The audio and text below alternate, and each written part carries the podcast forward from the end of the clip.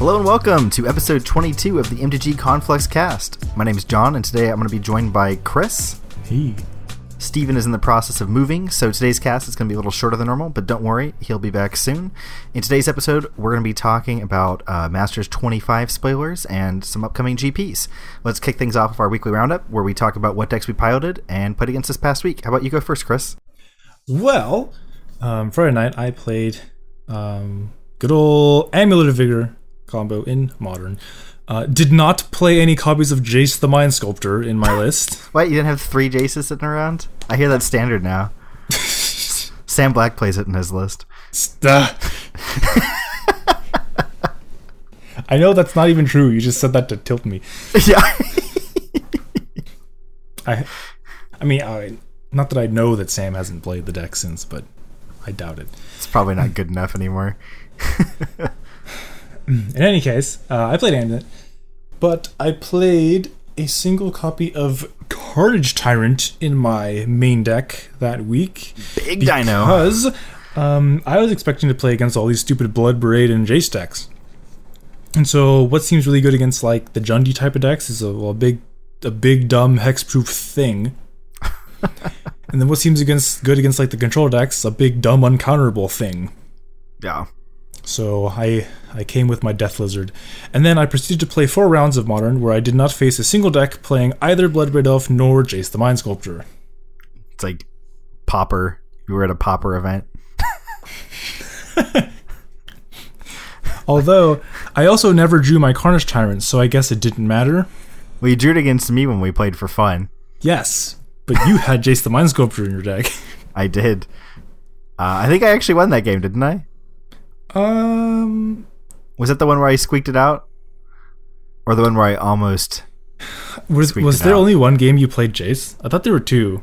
Yeah, I didn't find him very often. Which think is the good first- because that card seems god awful in the matchup. Yeah, so the first time you played your Jace, I think you just fucking died.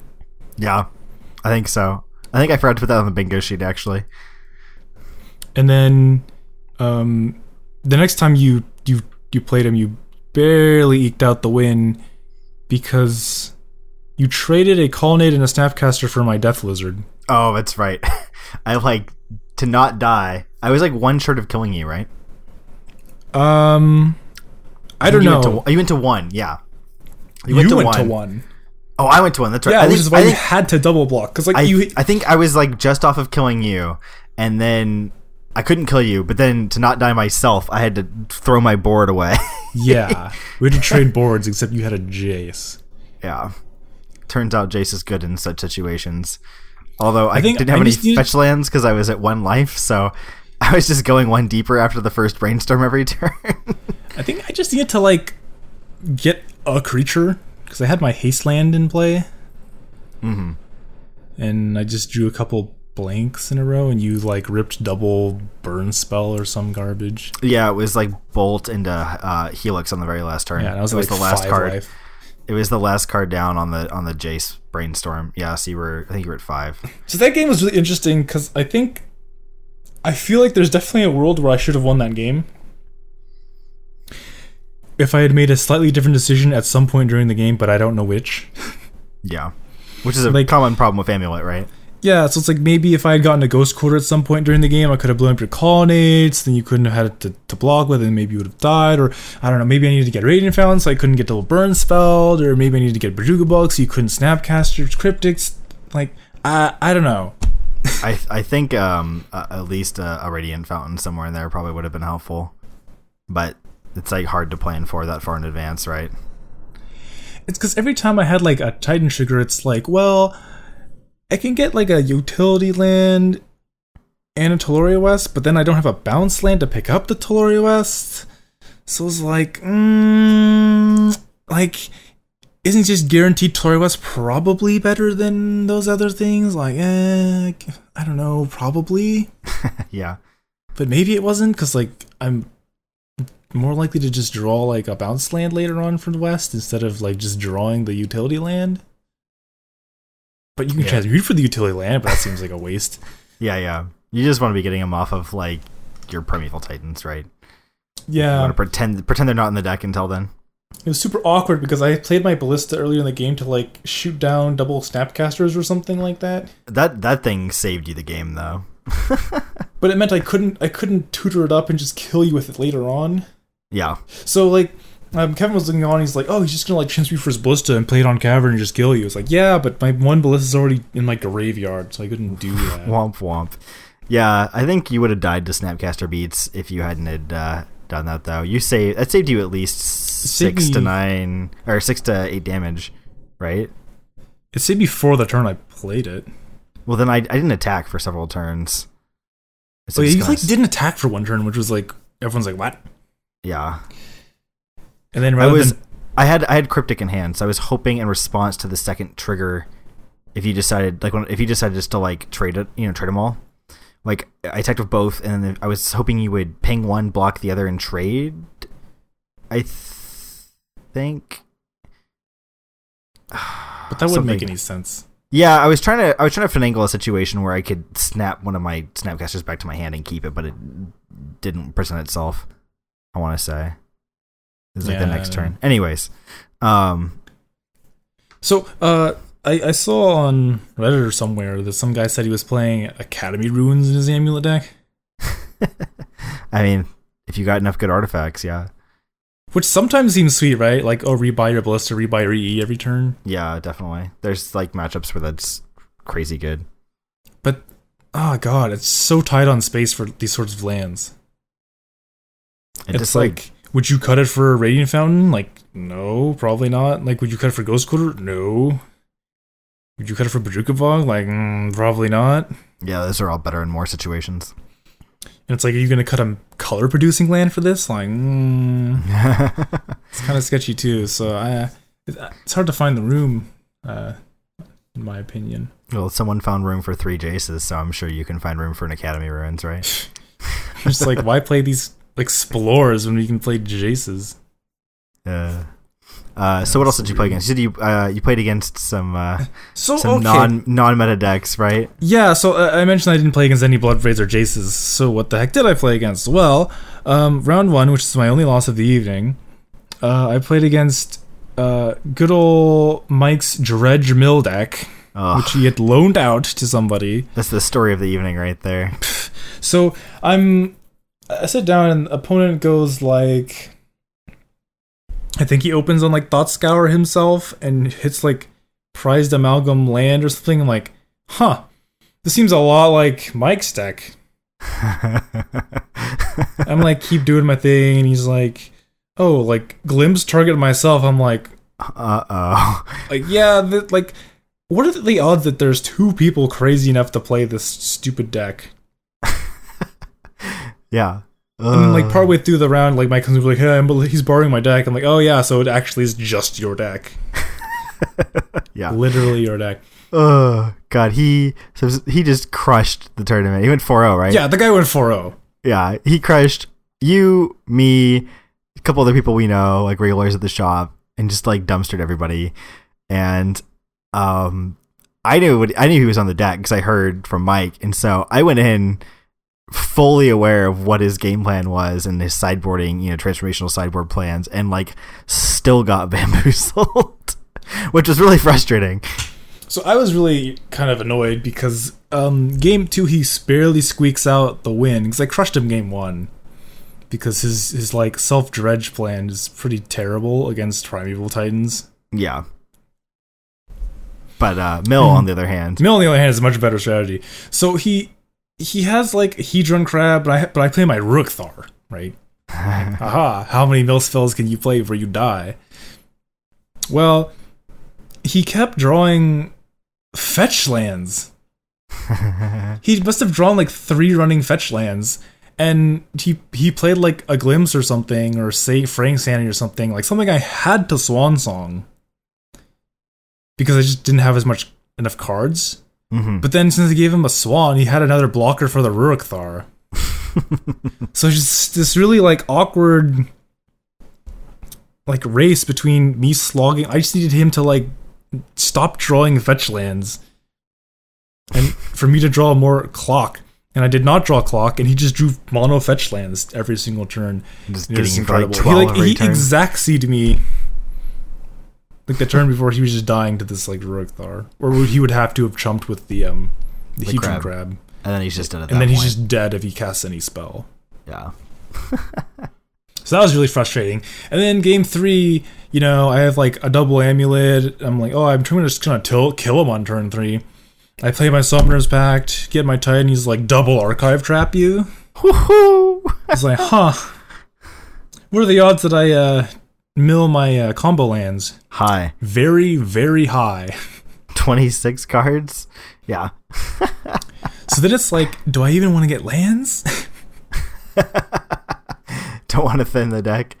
Oh, man, yeah, that was awkward. I couldn't, I couldn't outrace the double archive trap. Yeah. I think he played like two glimpses that game too. It was just like blew it. Rip. So gross. Oh, um, man. then I play against Burn. And uh, Burn opponent was playing an interesting card, Harsh Mentor. Okay, yeah. And Harsh Mentor seemed both really good and really bad. because his Harsh Mentor in game two, his Harsh Mentor dealt 8 damage to me. It's not bad. But that was the turn he also died. Huh. Like all of it the same turn? Yeah. I went from Yeah. 12 to 4 and he went from 15 to dead. uh, it doesn't seem as good then. Yeah, so I had double amulet and I just like activate Sunhome twice, so there's four damage. Activate my snake, which is two more damage, and then activate the double strike land, which is up to eight damage. But I was like, you tapped out for this thing. You're at 15 life. You have two toughness. Yeah, you're just dead. Dead. Like, if only he had Fire Blast, then could have got me real good. oh my wa mo shinderu. Um, next round. Oh yeah, so next round I play against the the good old the modern staple um, powerhouse deck, the Paradox Engine combo deck. Oh, that's spicy. So I, I'm gonna say this is my cool deck that I saw this this past week. And so those of you who don't know what Paradox Engine is, it's a um, five mana artifact from Sounds great in Modern. sets. Uh, was it Kaladesh? Uh, that is Aether Revolt, Aether I believe. Yeah.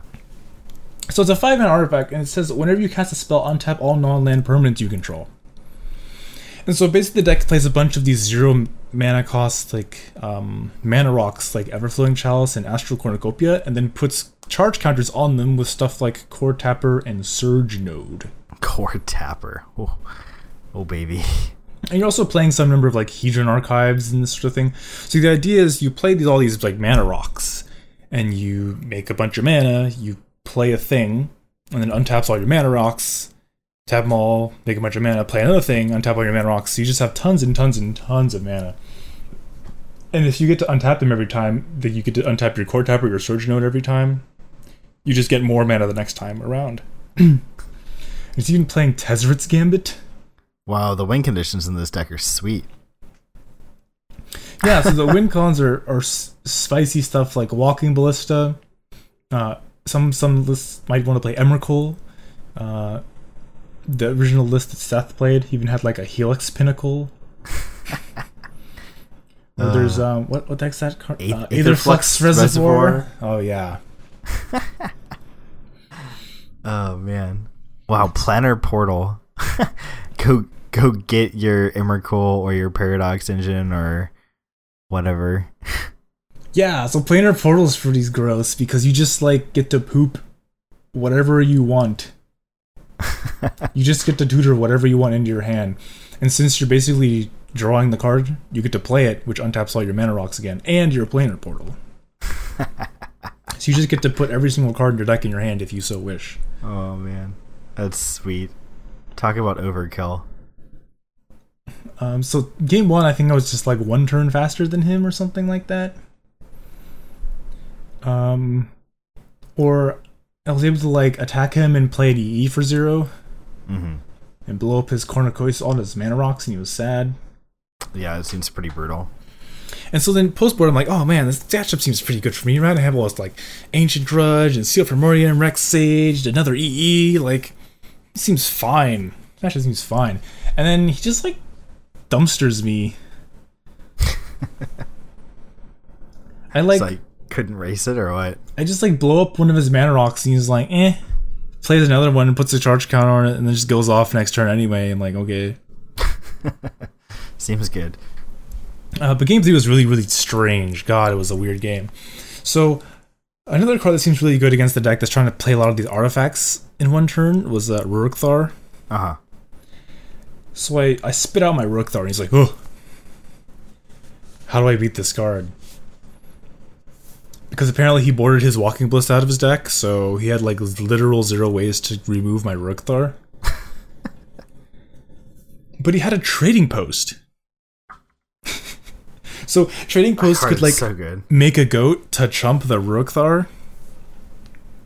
But he could also use it to like discard a card to gain life to let him like cast more spells.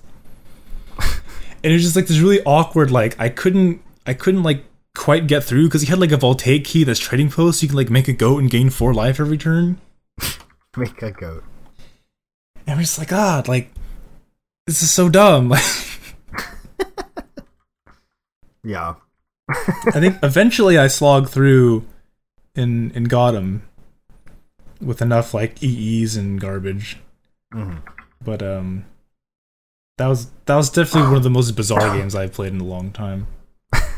Well, I mean, it's a pretty bizarre deck, so it's like Yeah, but it's, it's pretty sweet. Like I think both games one and two E opened on like um land Astral Cornucopia Surge Node Pass.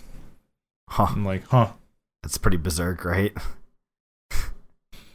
He's like untap, you know, put a counter on my cornucopia, play a coretapper pass, like mm. things could get real bad real quick. uh, Coretapper's sweet. Uh, and then the last round I play against what should be the nightmare matchup. um Skred Red. Four main deck blood moons, eight lightning Screddy bolts for your like snakes and Azusas and stuff. Yeah. But uh got him 2-0. Goldfished him or what? Yeah, so I I play Snake Turn one, which immediately gets scredded for one, and anytime you get your your thing scredded for one, it feels terrible. um, I'm sure my Jund opponent felt that way when he got his Dark Confidant scredded in turn one. um, but uh, he like spreads it, and then turn two plays a relic, and I'm like, okay, I'll just like play two amulets and pass or something. Maybe I was on the play. Yeah, I'm on the play. So I go like snake pass, he goes bolted. I go double amulet pass, he goes relic, holding up a mana. And so I, I untap. I'm thinking like, okay, I can pack for an Azusa and then make a bunch of mana, play a Titan, and potentially kill him. Mm-hmm. But if he has another bolt, I literally lose the game. YOLO. And it's like, oh, but if he plays, if he just untaps and plays Moon on turn three, I lose the game anyway. yeah. because I have no forests. So I'm just like, "Mm, he's probably just holding mana to crack that relic, right? Fuck it, play an Azusa,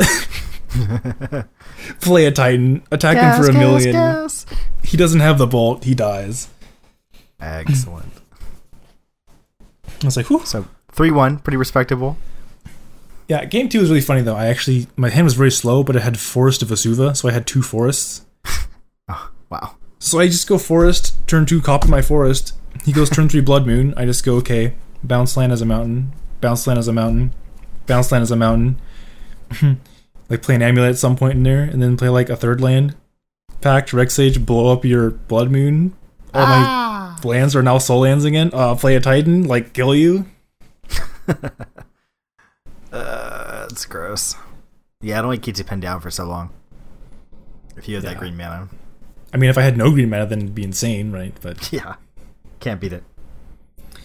yeah, so that was And my you, uh, modern adventure. And you had a little bit of uh, a legacy uh, adventure on Sunday, right? Yeah, a little little bit dabbling with Legacy. So I I went in. Uh, I kind of wished I was playing in the event um, Sunday because I walked around the room and it seemed like a very a very happy room for elves. yeah, what a delver or what? Ah, there was like no storm. There were like no other combo decks. Ah, gotcha. There was like no reanimator. There were like two people on Maverick. Uh, time for me to And bring. a, uh, a whole lot of D and T. Oh, there was so oh, much okay. delicious D and T. I was gonna say bring high tide, but now I'm scared. no high tide for me. And so y- usually you, you might think that like the punishing fire decks are really like bad for elves, but I don't know. Like whenever I play against punishing maverick, they just feel like they never do anything.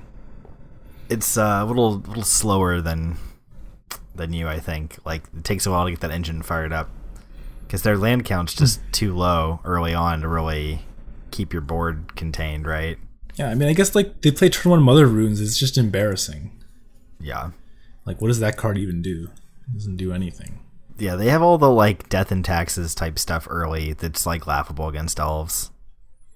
And Yeah, it's like, like- it's not till later that their like mid range engine comes online and it's just too late by that point probably. There's a game where opponent went like turn one like mother runes, turn two Gaddock Teeg, and I just went turn two glimpse, draw about twenty cards. I couldn't net order because of the Gaddock Teeg, and I couldn't quite get enough mana to play a Crater Hoof because I drew my second Nettle Sentinel a little bit too late. But I had to pass a turn with about you know ten elves in play, and he's just like, yeah, I uh, can't can't beat it. How beat? Too good. Uh, played a little bit against Food Chain as well. Food Chain is another one of these decks where like I, I think traditionally the the bug decks have been pretty favorable matchups for elves. Um, that kind of changed a little bit with the printing of Leovold because Leovold's really good against elves. The whole not being able to play visionaries and do or glimpses kind of hurts. But um, I don't think he was playing Leovold, or if he was, I sure as didn't see it. and yeah, I mean, it was kind of just like a goldfish, you know. Do you have a, a food chain into kill me, or if you go food chain past, then I'm just like, oh, Rec Sage, blow that up, Yeah. and then you're sad. So it's a game where I like he goes, he plays a food chain, plays a bunch of Misthollow Griffins, but doesn't go infinite, but doesn't kill me. So I'm like, okay, sweet, untap, you know, play him Rec Sage, blow it up. Um, you know, draw a card off Visionary, blah blah blah. Say go. He like attacks me.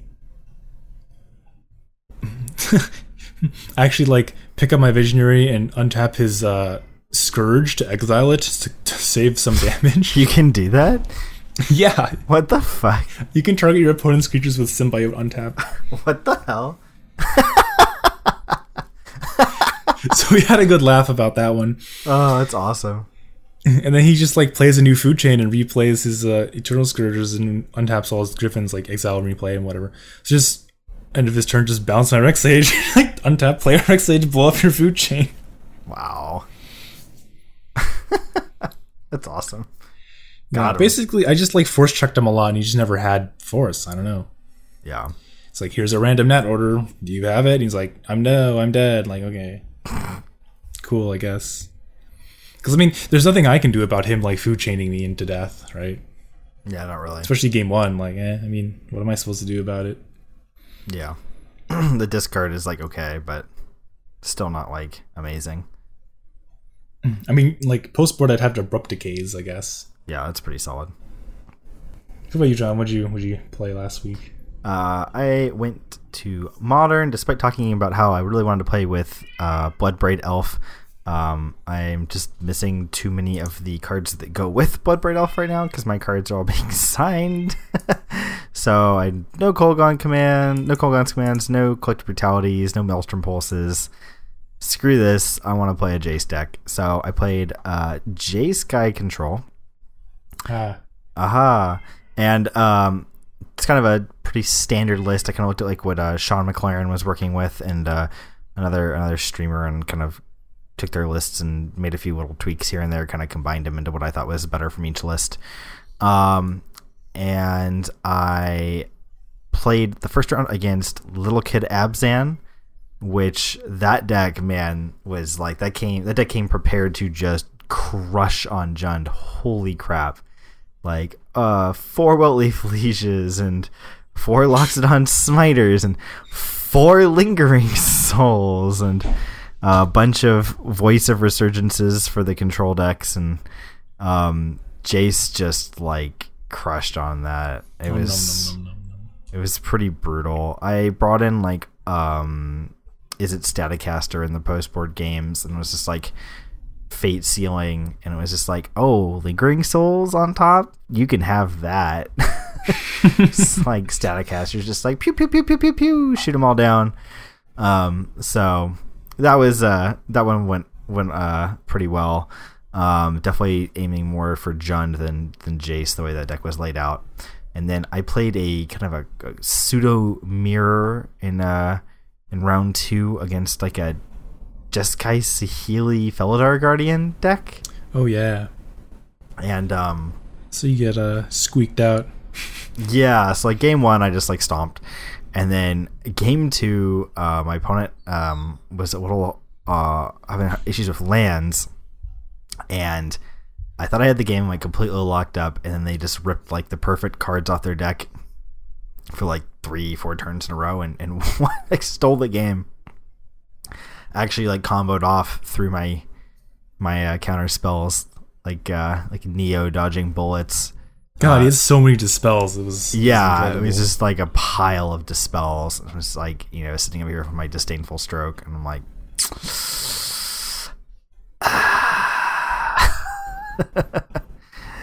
so that was super frustrating. Um, and then game game three, I, I took the win. And then round three, I ran into the guy with Mike's stupid dredge mill deck. God, so frustrating. And he's like 2-0 at this point. and I was like, well, it's not gonna go 3-0. Knock him out. Like, knock him out of contention. I know what's going on here. I will not be bamboozled. Stop uh, the madness. Stop the madness. Uh, game one turns out just guy can't really beat like the fucking anemic dredgy beats of like a few Bloodghast like Narcomoeba, Narcomoeba, Bloodghast, and then eventually a second Bloodghast. I just fucking died. I had mana problems that game, um, and uh, I never found a Supreme Verdict, so that sucked. And then game two, was like, okay, he's you know swapping over to the mill plan. He's uh, so I like you know took out all the you know path exiles and lightning bolts and kind of garbage cards that didn't really do anything and uh, I won that game uh, on a mold of five. So that felt good. And then I was like, okay, I see him sideboarding for game three. He's like, you know, obviously like taking some cards out, putting some cards in. It's like he's probably like at least partially going back to the dredge plan, which makes sense because I am god awful against it. Um, and he only slightly went back to the dredge plan. He like brought in a few things, but was still mainly on the mill plan. And I just got caught with like all these like subtle wreckage and supreme verdict effects in my hand, and just like got squeezed out. And he had, uh, I think it was the game where he had double fraying sanity, Ugh. and it just like he got me for like twenty something cards on one turn. It was like, oh. So I just got squeaked out on that one. That felt really bad. Just got Um, next leveled. Yeah, basically. Like, oh man, he's boarding back to dredge plan. Ah, perfect. He's like, well, not really. it's just so hard. Like game, if they're like game one and two are pretty predictable, but like game three, it's just like it could be anything. Like the mixture, there's like you know ensnaring bridges in the mix, which usually don't matter, but like Path to Exile is obviously like crucial against the the dredge stuff because they're you know they're not dredging in the same way that a lot of dredge decks are. They don't have too many threats. Um, so if you can, you know, path a couple Bloodghasts, you're gonna do okay. But like if they're on the mill plan, path is just completely dead. And then like you know your your helixes and bolts are pretty good at like closing out the game against mill, but they're like not super effective against the the dredge stuff. And it's just like ugh. So that felt really bad. And then I played against Eldrazi the last round, and just kind of did Eldrazi stuff. And um, Jeskai, especially the list I had was playing, was not set up very well. I wanted to play a uh, a Field of Ruin over the ninth fetch, but I had to borrow it from you, and I didn't didn't show up in time to get it. Um, so, oh no, it was no, it was that. Uh, I'm sorry, it was that uh, you had it. I didn't realize you had it. That's what it was. I was gonna borrow Yeah, it from I- Mike, but he was using his, and you had mine. I so I couldn't find it. I was like looking for my my Field of Ruin, and I was like, I just don't know what happened to it. Yeah, I had it from the Highlander decks and hadn't given you back that Yeah, stuff. and you're like, oh, here's your stuff, and I'm like, like flipping through it after the event. I'm like, oh, my Field of Ruin. I would have loved to have had that against Eldrazi Tron.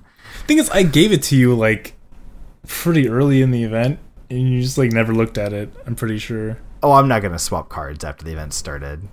Right, That's- right, right. But That's cheating. But yeah. um so that was that was FNM. Um and we had a I mentioned the bingo sheet earlier. I had a I had a bingo sheet someone posted on Reddit that I thought was pretty funny. Uh, I got bingo, posted it on the uh, the uh, Facebook page.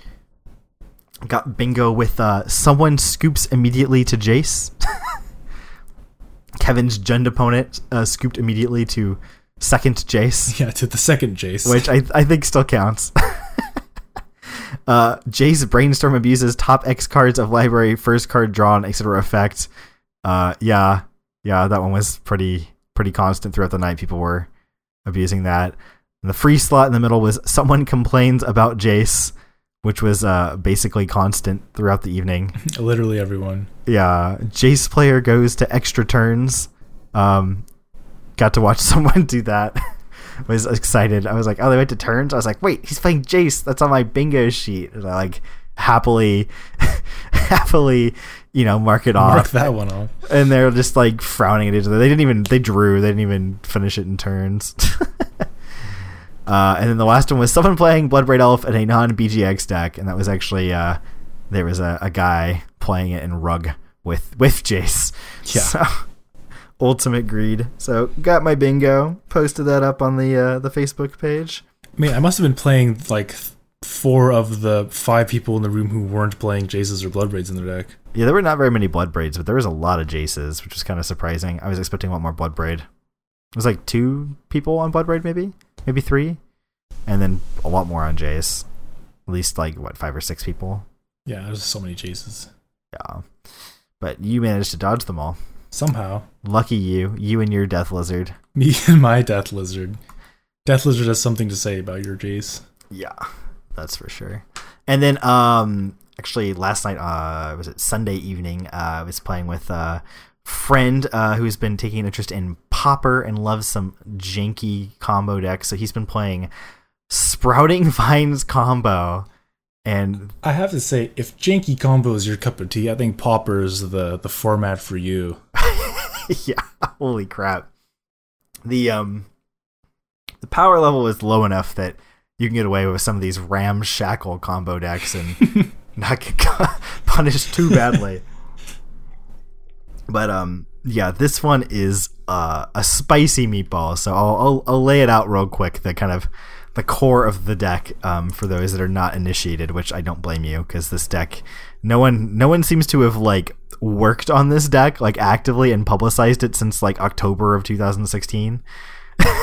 so this is a, this is an old one.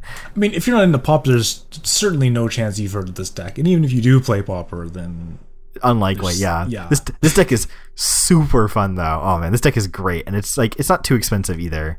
Um, so uh, I'm definitely gonna be building this and playing it. We've been arguing a lot over um the the build because it's um it's not perfected yet for sure. It's got some some tweaks that need to be made, and there's a lot of room for um for brewing on this one. So it's uh, kind of been a fun one to think about. But yeah, the win, con- win condition is eventually going to be a Kaervek's Torch, which is a um a I guess it's a fireball. It's X and a red sorcery, and it does uh, X damage to target creature or player. And as long as it's on the stack, spells that target it cost two extra colorless mana to cast. it's like almost a Banefire. Yeah, it's got like a spell pierce for every spell that targets it built right in. so uh, that's a weird one, and the the important thing is that it's it's a fireball basically. So obviously you're going to be making a lot of mana uh, and killing them with this this fireball effect. So you might ask, how do you how do you make a lot of mana? How do you make all this mana? Well, that's where our Rube Goldberg machine, our contraption, comes into play, and it's a it is a three piece puzzle here, uh, and the Just three. just three, and in rug colors no less. Um, we've got uh, Inner Fire, which uh, is a four mana red sorcery that adds a red mana to your mana pool for each card in your hand. Um, so you got to have a lot of cards in your hand for this to actually be uh, breaking anything. Yeah, do anything, even even breaking even. Um, you have to have four other cards in your hands. You'd have a five card hand to even break even on this bad boy. Um, then you have uh, Tolarian Winds, which is a one and a blue instant that uh, says discard all cards in your hand and then draw that many cards. So um, you're going to be, uh, you know, exchanging some cards. You might ask, well, you know, what are you discarding? Well, you are going to discard a shitload of lands because this deck's uh, engine, Basic ones to be precise. engine card is Sprouting Vines, one of the extremely limited number of storm cards that are not banned in Pauper. Yes, that's right. This is a storm deck. Uh, it is two and a green for an instant uh, storm that says search your library for a basic land card, reveal it, and put it into your hand.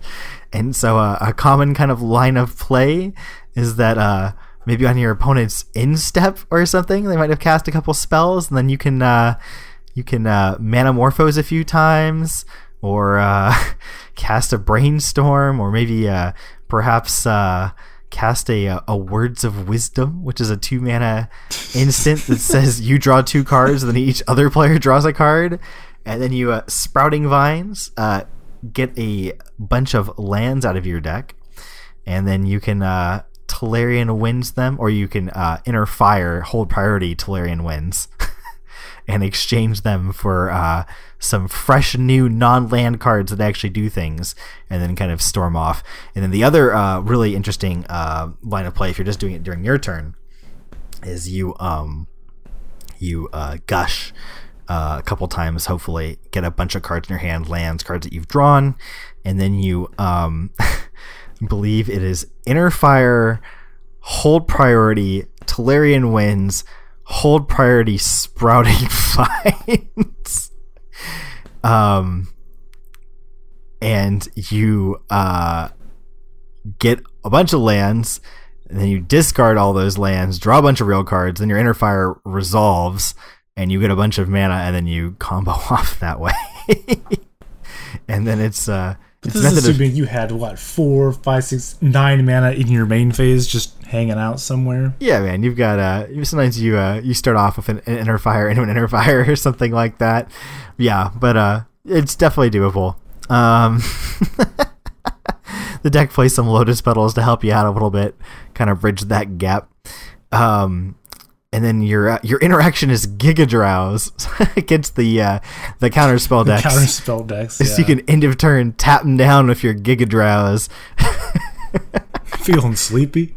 yeah, kind of kind of keep them keep him down while you uh, while you go off.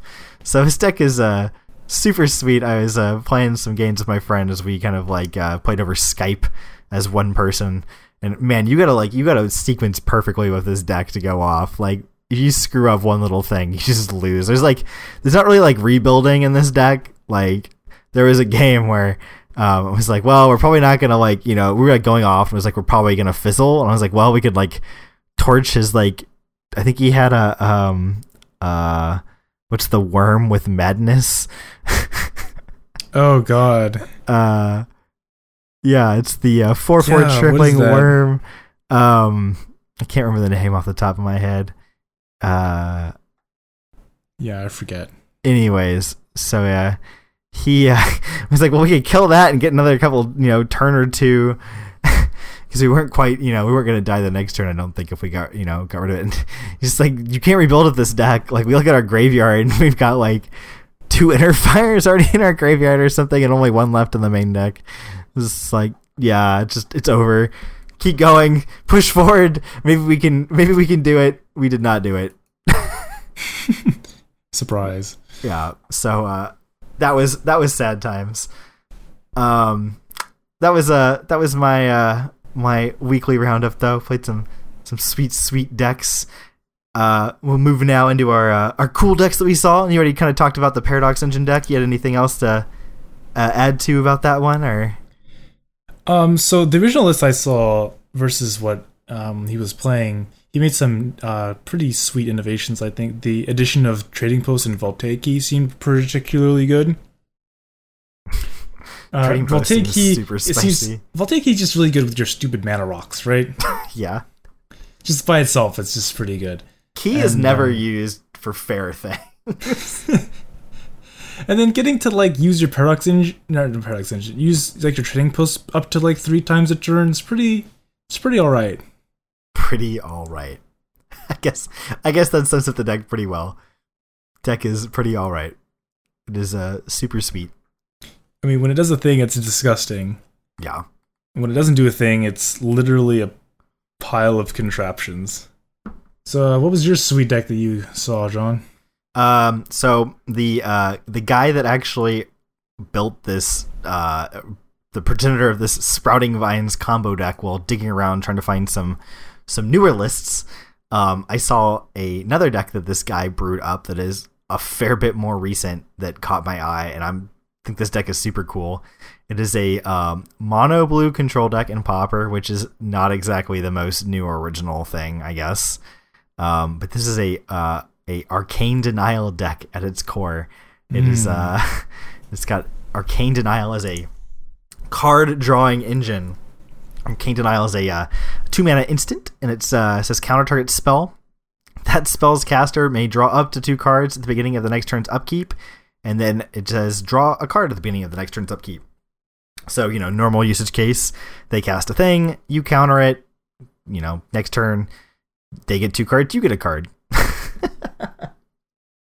Uh, note that your opponent does not have to draw the cards if they don't want to. yeah, uh, it definitely came up when I was playing against a, uh, a mill deck that countered something with Arcane Denial. I declined to draw the two cards. it was like, no, none for me, thanks.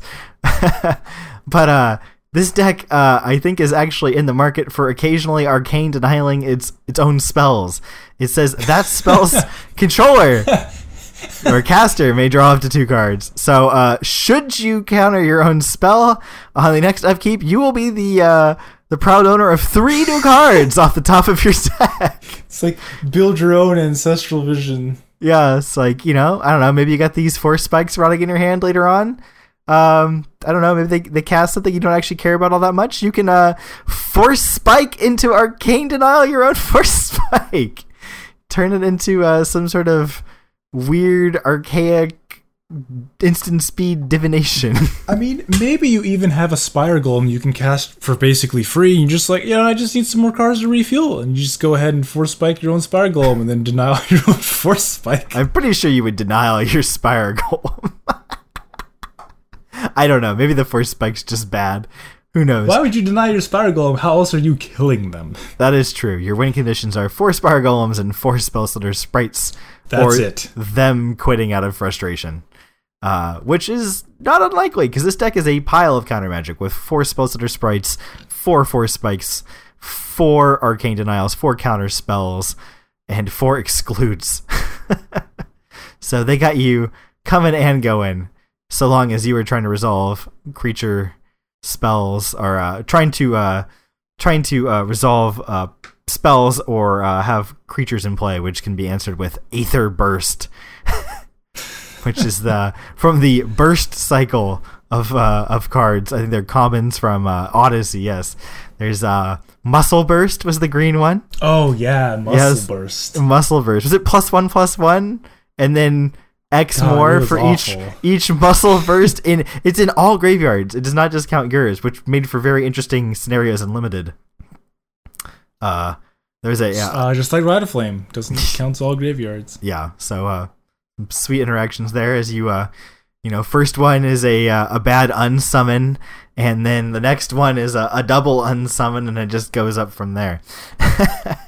so I thought this deck was super sweet. Uh just like the um the blue mono blue control decks mono blue control deck. It is like the epitome of draw-go. Only sorcery speed uh, things in the entire deck are the uh, lands and the four spire golems which eventually could be uh, cast for free should you uh, should you be patient enough. But uh that was my uh my sweet deck. I'm hoping to uh throw that bad boy together and and uh take it for a spin either on moto or at a local pauper event soon The one thing to note is that quicksand does not reduce the cost of your Spire Golem. that is unfortunate yes these these three quicksands might as well be spells they are they are here to uh uh in the words of the uh creator of the deck uh kill uh, Ninja of the Deep Hours. Apparently, this is your answer to Ninja. You know, you can't counter Ninja. Ninjutsu just uh, Just ends up in play just somehow. poops him right into play. So Ninjas just- don't fly. you don't really want to Aether Burst their Ninja.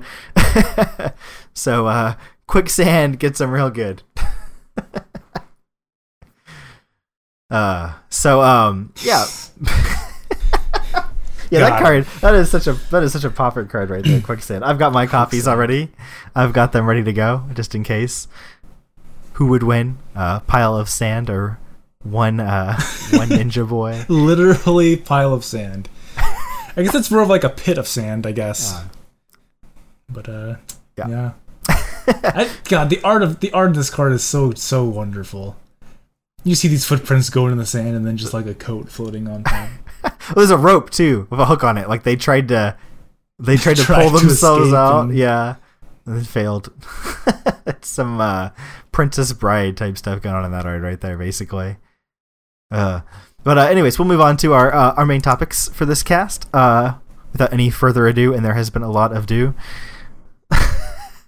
so let's talk about some Masters 25 spoilers. Yeah, speaking of do, So we got some new spoilers. Um, they're uh, churning them out at quite a prodigious rate. I guess we got 24 now. Most of them in the last day. yeah, we had none for quite a long time, and now we have a kind of decent number. Um, ETH All Stars left and right here.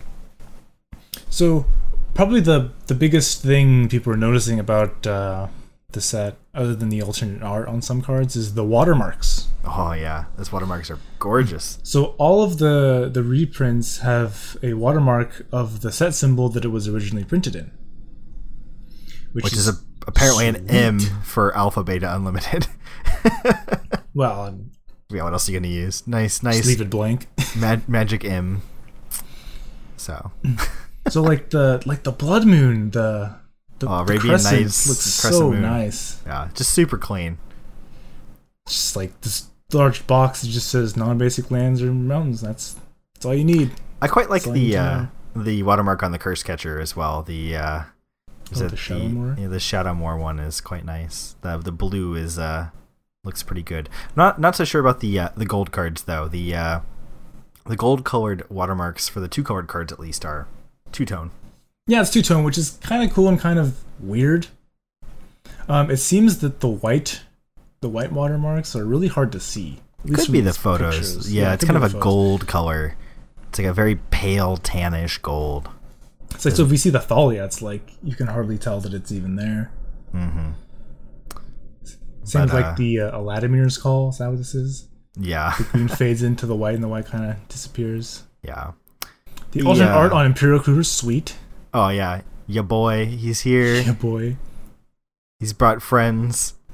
Zack Stella, excellent artist, great signature. You It's can like, get used Mulan, some. come on down. Yeah, yeah. That's the other problem, man. Uh, Imperial Recruiter was not only extremely expensive and hard to find; it was also impossible to get signed. So now Zack Stella, he is uh, easily available for all your signing needs. So you could get you a place playset of signed imp recruiters and play Legacy. Gets you a signed recruiter. Yeah. You could play Painter if it hadn't been for the fact that uh, Sensei's Divining Top got uh, the Banhammer. So, salty, salty Painter tears. Although there, there's, uh, I, I guess I don't know if you really agreed with me on this, but there's one watermark I wasn't really in love with. Was uh, the Guildpact watermark on Niv Mizzet, the Firemind, Yeah, it is because not. it, it had an Izzet watermark, and now that's been replaced with Guildpact one, and uh, I think there's a far more, sh- there's a much stronger association with this card to the uh, Izzet Guild than there is to the set of Guild Pact. but I mean, I guess it has to be consistent, right, with the rest of the cards. yeah, it's it's it's a little bit I think more tilting for you because it's sitting right next to Phyrexian Obliterator on the spoiler, which has that nice, clean uh, Phyrexian symbol. Ah, yeah. God, like I, I was thinking earlier, like, what if Phyrexian Obliterator had been printed in like Mirrodin Besieged, and it just had like the Mirran sign instead of the Phyrexian symbol? Yeah, that'd be pretty It's like, tilting. literally Phyrexian blank with a Mirran, like you know, good guys insignia on it. yeah, it's a good thing they didn't do that. But uh, I think it's okay on the Niv Mizzet. It doesn't look too bad. It looks quite nice with its blue and red uh, gradient on the watermark. I'm not I'm not too yeah, tilted. Yeah, I mean the color's nice, but uh, I just missed the the Izzet. Fortunately, there is a uh, a couple printings for you to choose from for Niv Mizzet, so I don't know how many have the watermark that you uh, desire, but I'm sure for your next uh, EDH deck, you can find the the copy that you so desire. Speaking of watermarks, um, Jace Boy does not have one. It's probably because he has the whole like transparent planeswalker thing going on, and if you had a watermark on top of that, it would just look cluttered. You would be able to see his legs. There's a lot of text on that card too. There's a lot of text on Jace the Mind Sculptor. There's actually less art on Jace the Mind Sculptor than all these other cards. they had to uh, cut off the top half of his legs to fit in the fourth ability. And it wasn't like a like the first the Fate Seal's three lines of text. The zero is two lines of t- like they're not short abilities. No, they're really not. The unsummon is the simplest thing on the card. Like Chandra Torch of Defiance has four abilities as well, but I think two of them are just one liners. Maybe. Like add two red, deal four damage to a creature. Yeah. Like that's it. Easy peasy. Shadow don't fuck around. Jace over here always has to be a little extra. Yeah, man. Mind Mage gotta have a lot of words. but uh, it's interesting. There's been um, there's been some. There's been already one rarity downshift, uh, which is relevant for Pauper. Uh, the card Pillage from Alliances, a card a lot of people probably aren't familiar with, has been moved from uncommon down to common. It is a uh, one red red sorcery that says destroy target artifact or land. It can't be regenerated, um, which actually sounds kind of like a pretty solid uh, sideboard option in Pauper. Uh, having the option to uh, have stuff against like an affinity deck or uh, against Tron at the same time is uh, pretty nice. Um, I could see that seeing seeing some play potentially. Um, Pauper's a little bit slower, so three mana is not as huge of a deal as it can be in other formats. So I wonder if that might uh, might see a little bit of play.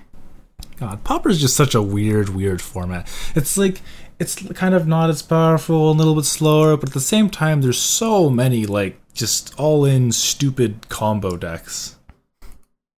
Yeah, but there isn't because not that many people like they're not that played. Well, they're just not that good either.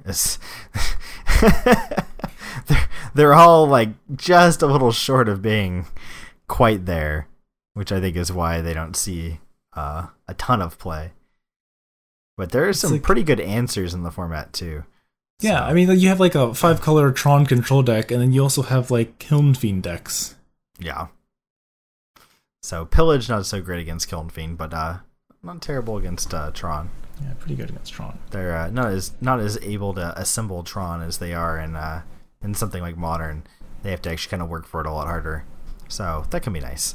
Um, the other big uh, pauper um, uh, reveal, which is unfortunately is a, is a sad one, is that um, blue elemental blast, or sorry, not blue elemental blast, um, red elemental blast. Yes, I'm sorry, blue, uh, red elemental blast and blue elemental blast were, are going to be reprinted, but at uncommon. And these cards do not exist in common printings on Magic the Gathering Online, which means they are not legal in Pauper. Um, and there's a few problems with that. Uh, one is it limits the uh, amount of these effects you could potentially play, which is quite a bummer.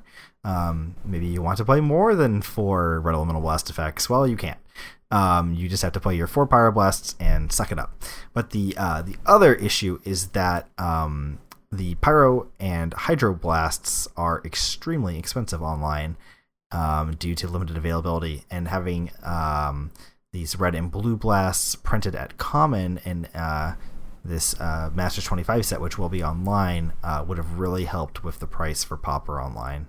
Um, the format's been having uh, a few issues lately with card availability and prices, which is a bit of a bummer for a format kind of based around commons and card availability, as the speculators are kind of starting to run wild over the format and and buy up uh, choice cards. Yeah, it's pretty gross. Like um, a good example is the whole Tangle debacle like Tangle's been printed common on uh, Moto, but not in paper.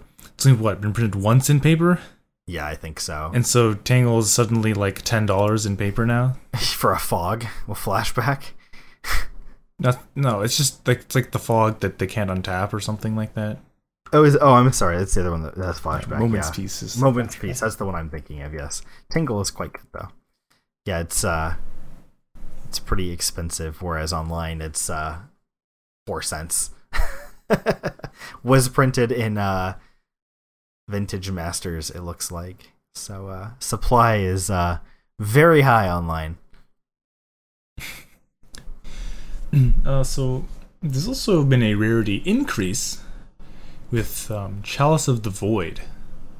Yeah, man. Doesn't that card look like a mythic to you? It's getting reprinted as a mythic rare. And the thing is, it's kind of weird, right? Because typically, wouldn't you think that they reprint mythics in these sorts of sets, to a kind of try and preserve the the value of the card, and also because the card is just too strong for limited, right? Like, why else would Prosh be a mythic rare? Yeah. you know, and then uh, you know Gisela like remaining at mythic and Akroma Angel of Fury remaining myth- becoming mythic. Like, you know, these these cards are just insane bombs and limited or whatever. But Chalice of the Void is typically pretty terrible in limited. Yeah, it's uh, It's like not, the even good in cube. Yeah, it's not not the greatest. So that's a little bit puzzling. Well, I think it's the same thing as you don't want like this trash card sitting in your rare slot too often either when you're drafting, right? Like it's going to show up. It's a way to get it into the set, but have it show up in the draft less often.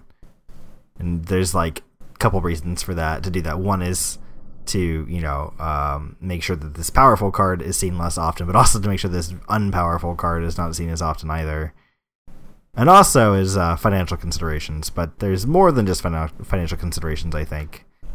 I think. Uh, I think limiting the amount it's seen in the average draft is not too bad. I mean, I guess it's like if your players feel like they have to money draft this Chalice instead of something else because it's in their pack all the time. Yeah, Maybe that's bad overall. I don't know. probably not that bad, but I mean, Blood Moon's usually pretty terrible in draft as well. yeah, definitely. It's kind of like a, a trash rare in uh, in draft. But like reprinting that as a mythic, it would be like, what? Yeah, people would have been pretty unhappy. I think. So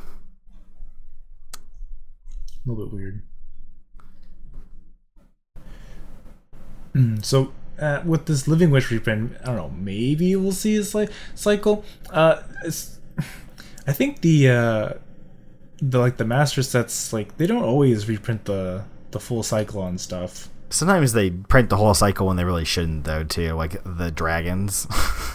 and, Oh. the, and remember that? yeah, that was pain. But I mean, they were trying to make dragons like a thing. Ugh. It's like, do we really Well, need with like Ryusei furnace and whelp and Ju- dragon egg to go with your uh, draconic roars and stuff. I don't know.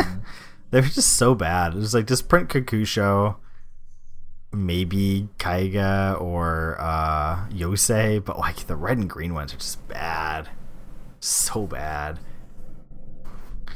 So, but uh, I don't know. I could easily see them printing all the wishes, though. Like none of them are too terrible, I guess. Right? Let's see. You've got instant one, sorcery one, creature one.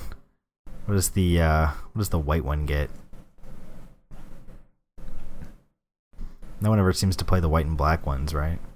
Is there a black wish? Oh, they're from Judgment, so there aren't any. That's probably what it is, right? There's no, uh, there weren't any black cards in Judgment. Wasn't that the stick or something like that? I think there was a, a shtick like that, right? Like Torment had like all the black stuff, and then Judgment like didn't really. I don't know. That was a little, little before my time. Yeah, I think that that was like right around when I started getting more into Magic. Um, I think that was the shtick for that set was that it was like a, a white green kind of favored set, and um, like no black stuff. But then Torment had like tons and tons of black stuff. It was like super sweet if you like the color black. Uh, definitely check like the card list for that set out if you're a, a fan of black. There's some sweet flavor going on and interesting synergies and stuff. But uh, yeah, I could definitely see them printing all of them. But uh, we are getting a little longer in time as we've been kind of dawdling around. Uh, we've got uh, upcoming events. Uh, we've got GP uh, Phoenix coming up is going to be our first uh, modern GP since the bans. Uh, or the unbans. yeah, the I should just I'm sorry, I should say the, the banning of the rest of the format. Um, socked that one away. Uh, what do you think we're going to see? Do you think we're going to see a bunch of Jason uh, Blood Breaks Bloodbraid decks do well, or do you think it's going to be kind of back to the status quo? Or maybe this uh, this green red Eldrazi deck is going to uh, make its way back to the top again and crush over these uh, mid range decks that everyone's trying to play. It's it's kind of hard to say, right? Because I think the general impression is that you know all all the the best decks should be playing Jaces in them because Jace is an insane Magic card.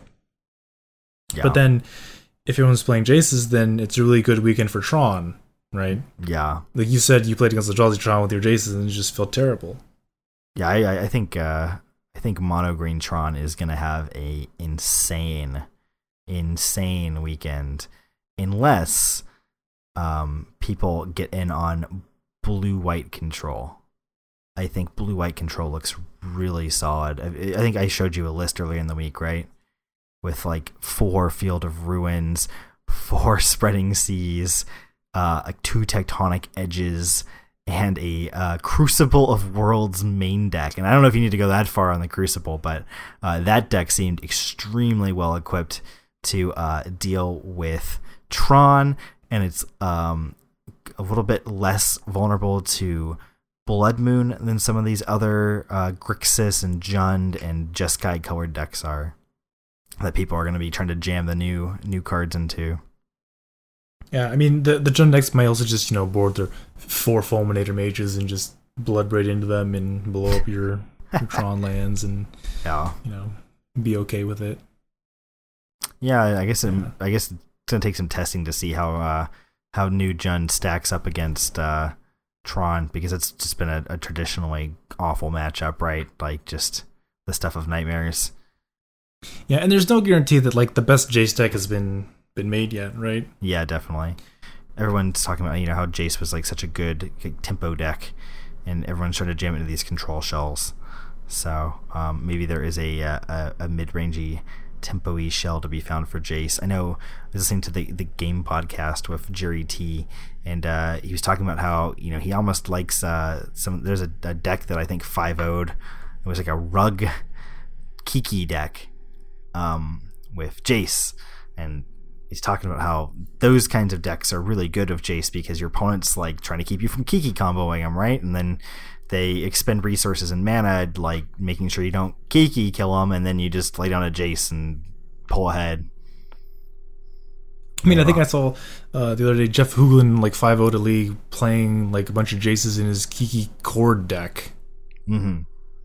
Probably a similar sort of thing. They have to keep you from comboing them out of the game, so you just kind of get to have this Jace that gets ignored longer Yeah. than it ought to. Or if you just slam down Jace and they, you know, tap out to deal with it, you just combo kill them, right? So it's like kind of damned if you do, damned if you don't. And that was that was uh, kind of how Twin played.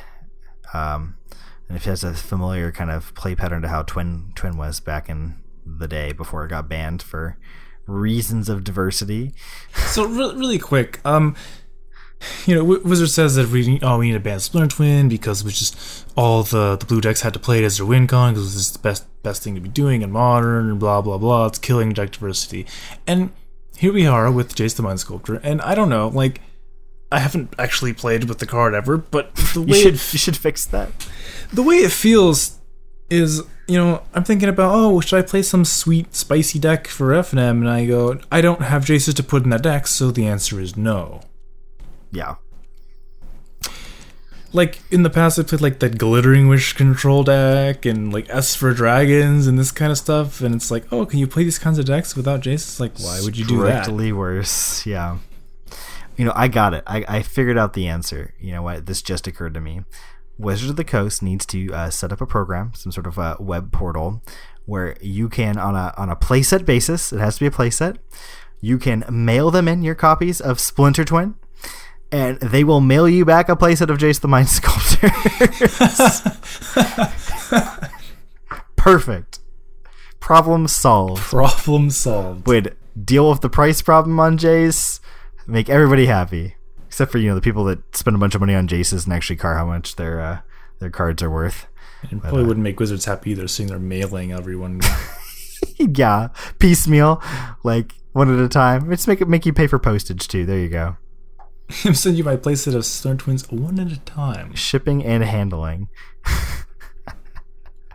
yeah, I don't know. Like, uh, remember they used to have like the the uh, coupons you could mail in and get a card back. That's how. Uh, was it like Mana? Is it Mana Vault?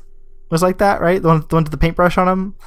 Uh, you like, or it was Mana Crypt, I think. You like bought an art book or a magazine or something and, and mailed them in a coupon, and you got back a, a card that in 20 years is broken as fucking shit.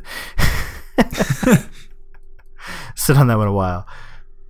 Oh man, yeah, I don't know. Um, yeah, like you're saying, Jace is just a super homogenizing force on the format, right? Like it is clearly one of the best things you can be doing in a in a blue deck. It has uh, come into um, stiff competition uh, against Snapcaster Mage over that position where before Snapcaster Mage kind of ruled supreme. It was the thing you wanted to be doing in a blue deck in Modern.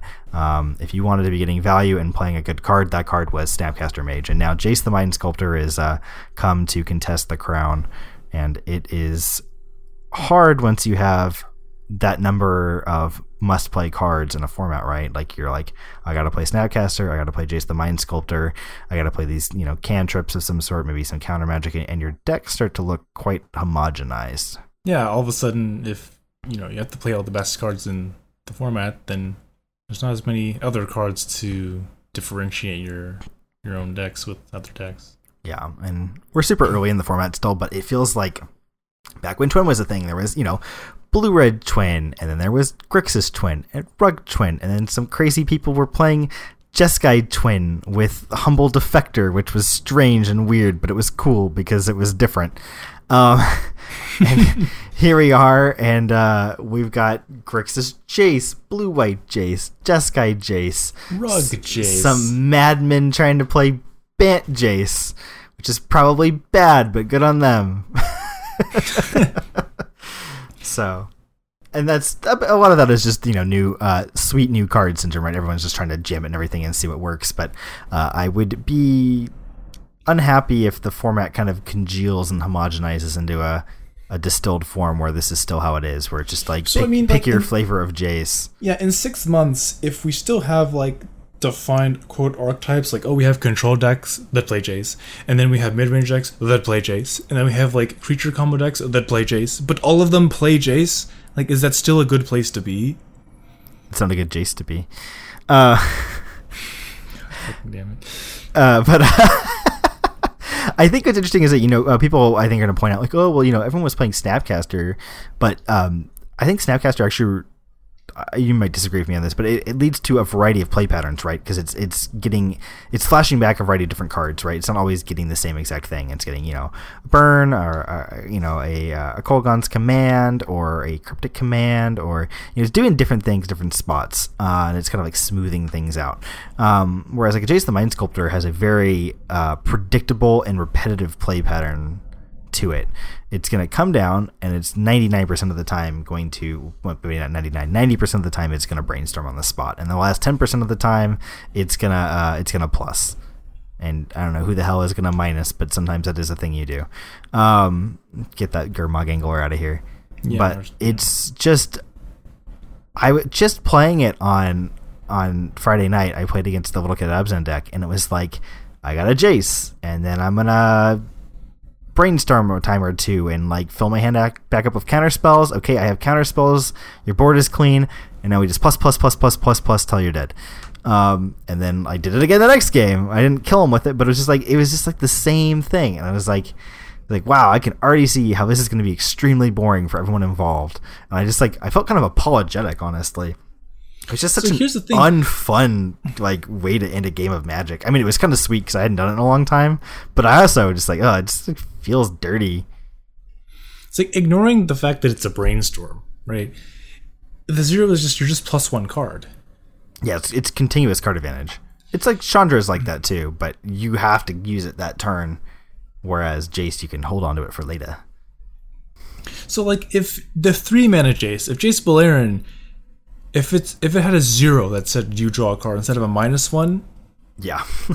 wouldn't that be pretty good? oh yeah. Let's see. That that would have been seeing a lot of play. So then for one more mana, you get the same thing but way better. Plus all the other stuff tacked on. Plus three other abilities. Yeah. I mean, Jace the Mind Sculptor better than all, right? Um, uh, it's just the card's insane. I know. I can still see. I'm still the, the the verdict is still out, right? Because while Jace has been literally everywhere, it also has not been wildly successful either. Um, I think people are still looking for a home for it. Um, I mean, there, there hasn't been any like big, uh, you know, post unban events to really kind of yeah, see what's gonna shake its way to the top. there hasn't been. I guess you know the the way Wizards reports online data, it's hard to get a grasp on things. But there hasn't been like an eyebrow raising number of of winning Jace decks yet either. Um, and that might be slightly obfuscated by the way they report things. But it was a little bit heartwarming to see on that first uh, cha- challenge that we saw that there were two burn decks at the top, and was uh wasn't a Jace's world quite yet. So Yeah, the, the only time you'll root for burn. yeah. Uh, but yeah, let's uh, we'll have to kind of see going forward. I'm really excited to see what shakes out of uh GP Phoenix. If I had to put hard cash down on a deck to, I guess I would say top eight the event because betting on a winner for an event is a fool's errand. I feel like, but uh, if I had to bet on decks most likely to to top eight, I think I would put my money on Mono Green Tron. How about you? Uh, yeah, I don't think that's a it's a bad choice. I kind of want to just say dredge, but I'm you know, it's really hard to say. No one is respecting Dredge right now. Yeah, Like no one's respecting it. And all these Jace decks are playing like Search for Azcanta and Snapcaster, so they're not playing Grave Hate. Jund Jund is the uh the police dog, right? I think his Jund is like not even that good against dredge either. it's not the best, yeah. Scavenging uses the house though. Right. I mean, I guess the the matchup is a lot better for Jund since the banning of Golgari Grave Troll because the typical typically what happened in the past was you'd play your Grafdigger's Cage and you're like, haha, I've got you. And they just played like these enormous friggin' Grave Trolls. and you just, like, Die. uh, what do you do? Like, Yeah. terminate it, like, rigid. Like, oh, okay, dies, just play it again next turn and it's even bigger. Yeah. It feels pretty bad. Um, they don't have good ways to exile stuff other than scavenging ooze, so Yeah. So it was rough times. yeah. So um, yeah, I think I think Jund is definitely better against it than it used to be, and I think people are uh, favoring scavenging ooze very heavily these days. Um, I think people have realized what a great card it is, and um, they're already kind of incentivized to play it due to wanting to combat the um, the decks that lightly dip into their graveyard, stuff like the Jace decks, the Snapcaster decks. Um, so I think they will be incidentally well prepared against uh, a, a resurgence of Dredge, but they're definitely going to need some help in the sideboard and some um, some proper planning and bringing those ley lines of the void or uh, relic of progenituses or something to that effect to uh, you know, like you say, like no one respects Dredge, but at the same time, there's people playing like, like like Abzan decks playing random main deck Nihil Spellbomb. yeah i guess um i guess that's fair but But I, guess it's like that's it's not like- that that's not like the that they're afraid of. Dredge. It's just they just happen to have all this random graveyard hate. yeah i don't know i i think if personally i don't think i would be scared about that if i was like if, if i was inclined to bring dredge if i had dredge and i thought it was a good weekend for it i don't i don't think i'd be like nervous about nihil spellbomb wielding abzan players wandering around roaming roaming the aisles right i don't know i just i don't think there's that many people doing it um, I think it ra- I think it raises an eyebrow when you see it because it's so strange compared to how we used to see the deck being built. But uh, I don't know if you're that likely to run into it over the course of an event. You sit down round three against you know Reid Duke, and you're like, "Ah, It's okay. He doesn't have any path exiles. I'm in for it. No paths in the 75, so we'll be fine. Although uh, these days he is definitely going to be playing Jund, not Abzan. Yeah, so there's definitely not going to be any paths in his deck. That's another thing. Definitely not going to be seeing Abzan. Although um, I wonder how greedy people will get because uh, the uh, kind of a Jundi style lists of, jeez, was that 2015 when people were doing that? Uh, we're just jamming a Johnny Vengeance into their their deck and Lingering Like Souls. The, yeah, the, the Lingering Soul Jund decks. Back when Oh, just yeah. everyone was playing like Jund, it was like, screw you. I'm gonna play white in my Jund deck. This is before Abzan was as popular because the mana was just god awful. Um, And then wasn't that around the same time that like the Blood Moon Jund deck started creeping up? Uh, yeah, I believe so. There's a variety of different ways to fight that. They, I remember getting Blood Moon back then by a Jund deck, and they just like slowly killed me with a Chandra Pyromaster. It took forever. One damage at a time. Ugh. But um, yeah, I don't know. I think the format's going to be interesting coming forward. So I think Seattle, uh, not Seattle, excuse me, uh, Phoenix is going to uh, shed some some light on things. It's going to be our, our glaring spotlight on the format. we will see how how broken and twisted it is at the end of that weekend. And uh, looking slightly further ahead into early April, uh, I, I got some good news from you today about uh, uh, my uh, trip to GP Seattle that I've uh, been getting planned and getting a room together for some people. And I was uh, I was looking for a fourth person. I was a very sad boy that you were unable to come, but turns out, Surprise! I will be attending GP Seattle. come get your signatures. You heard it here. can throw some cards in a sharpie at him like I've seen people do to other players. God, super tilting. Saw someone like throw some cards in a sharpie at Joe Lossett at a SCG Open one time. Didn't even speak a word, just like threw them at him, and, like stared at him until he signed them. it's the strangest thing. God, like how awkward can you get? Yeah. That's you. That's your future. But uh but yeah, we got uh GP Seattle coming up, so I'm super excited uh, for some legacy and standard action. Uh, I don't think either of us is going to be taking part in the standard portion, um, but uh, we are going to be rooming with someone who is, so I'm sure we'll be at least talking about it and thinking about it and maybe helping him play test a little bit if we have time. So that's going to be a, a lot of fun. I definitely recommend it for anyone that is interested in playing Legacy and has the wherewithal to make their way down there. Um, there are going to be a ton of artists at the event. If you like getting altars done, getting signatures from artists, anything of that uh, nature, even just meeting the artist and putting a face to the the art that makes this game so wonderful. Um, this is a great opportunity to do it. I don't think there's been a collection of artists this large at an event since the last GP. I want to say last GP Seattle, and uh, SCG Con is also, uh, I think, uh, s- looking to put together a pretty formidable list itself. So if you're on the uh, the east coast of the United States, um, that might be a little bit more realistic option. But, uh, But- please don't throw sharpies at the artists. They No. already have their own. yeah, they have plenty. I watched um was not wasn't Tadine, it was uh who was the other guy it looks like uh that's always oh, god, I can't remember his name. He's a, a longtime artist. Did uh I can't remember his name. Anyways, he was tr- Poole? Mark Poole, thank you. Yes, Mark Poole.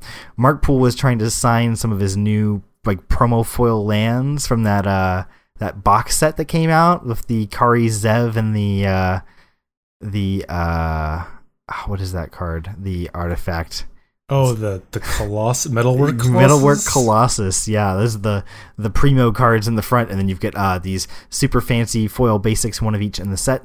Um, people were bringing just oodles and oodles of them to him to sign. I accidentally got in line. I was dawdling around looking at his art before actually getting in line when there was no line, and one guy came in front of me and had about forty of these lands he wanted signed. And turns out they do not like sharpies. Um, he was using a thin tip sharpie to sign because he does a pretty small and kind of um, cramped signature is kind of his his uh, go to, and uh, it was just eating the sharpies for some reason. It would just make them stop um, having an ink come out. Something about the the coating, kind of like how um, Japanese foils have a uh, uh, a reputation for doing this. You actually almost have to rub a uh, rub an eraser on them sometimes to get some of that that coating off before you can actually put a sharpie to it and get it to stay. And uh, he had like five or six of these things, and he was just like he would get like maybe a couple characters in his signature before the sharpie just died again, and he'd have to move to another. And he was like blotting, you know, blotting them on a piece of cardboard. and I can't imagine if he had a signature that was like more flowing, like someone like Howard Lyon or Zack Stella. It would just be impossible on that kind of printing. Uh, you wouldn't be able to do it. But since his is kind of more discreet, um, blocky characters, he was able to kind of piece it together part by part. It was awful. It took forever to get my. Uh, I think I had like a Birds of Paradise to get signed or something. it was awful, and I just wanted to walk away and leave. But it was like the timing of it was I wasn't gonna have another good chance to wait in line, so toughed it out and watched him struggle his way through this guy's lands for a a pretty mediocre tip, I'm sure. So, anyways, moral of the story is come see the artist, bring tips. Um, be sure to uh, reward them for coming and taking their time out of their busy schedules to come and meet you guys and sign your cards. Bring uh, bring some cash for them and stick it in their tip jar. They really appreciate it. And WotC has been giving them a lot less to come to these events than they used to, so help them out. Um, and it's also going to be another great opportunity to play some pauper, I believe. Right? They're going to have. Uh, oh yeah, should a be. pop. Yeah, I am. I got to get my my ducks in a row. Figure out what I'm going to play. I am very eager to play in a large pauper event. Um, I don't think it's going to overlap with the Legacy main event, so um, I'm gonna get my stuff together. Maybe I'll play the uh, Sprouting Vines deck or something. I don't know. Probably Oh, want to something more likely to win, perhaps. I don't know. Um, there's an off chance J might come, so maybe we'll set him up grinding side events in paper with the Sprouting Vines deck and ruining people's days. That'd Get him some terrific. white bordered basics to tell people with. because they wouldn't be tilted enough. But uh, yeah, you got anything to say about Seattle, Chris? Are we uh, we good to move into the end of the show and wrap things up for everybody? Um, I just hope that I can finally. I say finally day to a, a legacy GP as if I've played so many of them. It'll be my second legacy GP ever, but I really do hope that I um, make day two, and I won't have any help from buys this time around, probably. Yeah, unfortunately. Unless I have Planeswalker points somehow, I don't know. yeah, I haven't bothered to check any of that stuff. I think I think they changed a lot of the rules on it recently, so it's a lot harder. Yeah, I have no idea. But uh, yeah, just wanna just wanna not be bad. Yeah, that's the moral of this moral of this show. We're trying to help everyone, including ourselves, be not bad. And if uh, you want to not be bad, you could uh, you could check out our uh, F and M video that's gone up of Steven, our very own Steven, playing Affinity at this F and M before last when he came and visited us in Sacramento, California.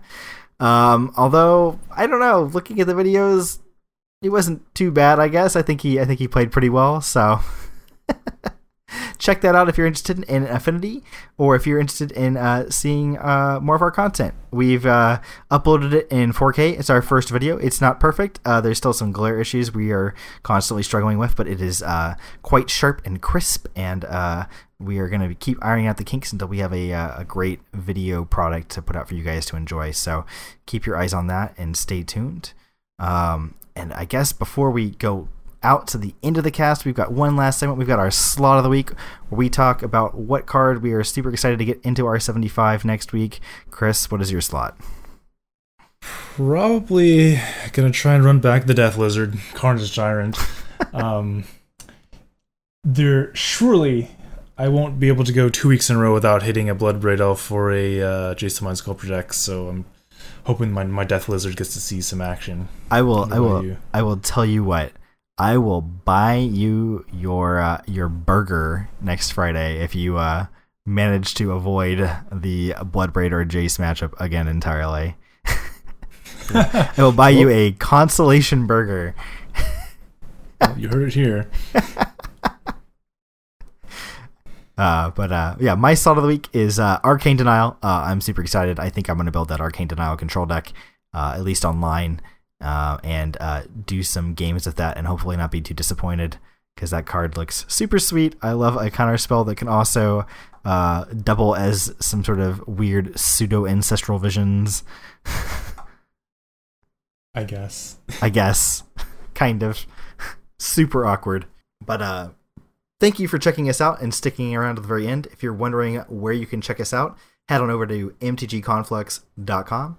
Also, you can find us on Facebook, Twitter, and YouTube under the same name. And if you have any suggestions or comments you'd like us to read, please, please, please shoot us an email or a message on one of those platforms. Again, uh, we really do appreciate you sticking around, and we hope you'll join us in the next one. Later.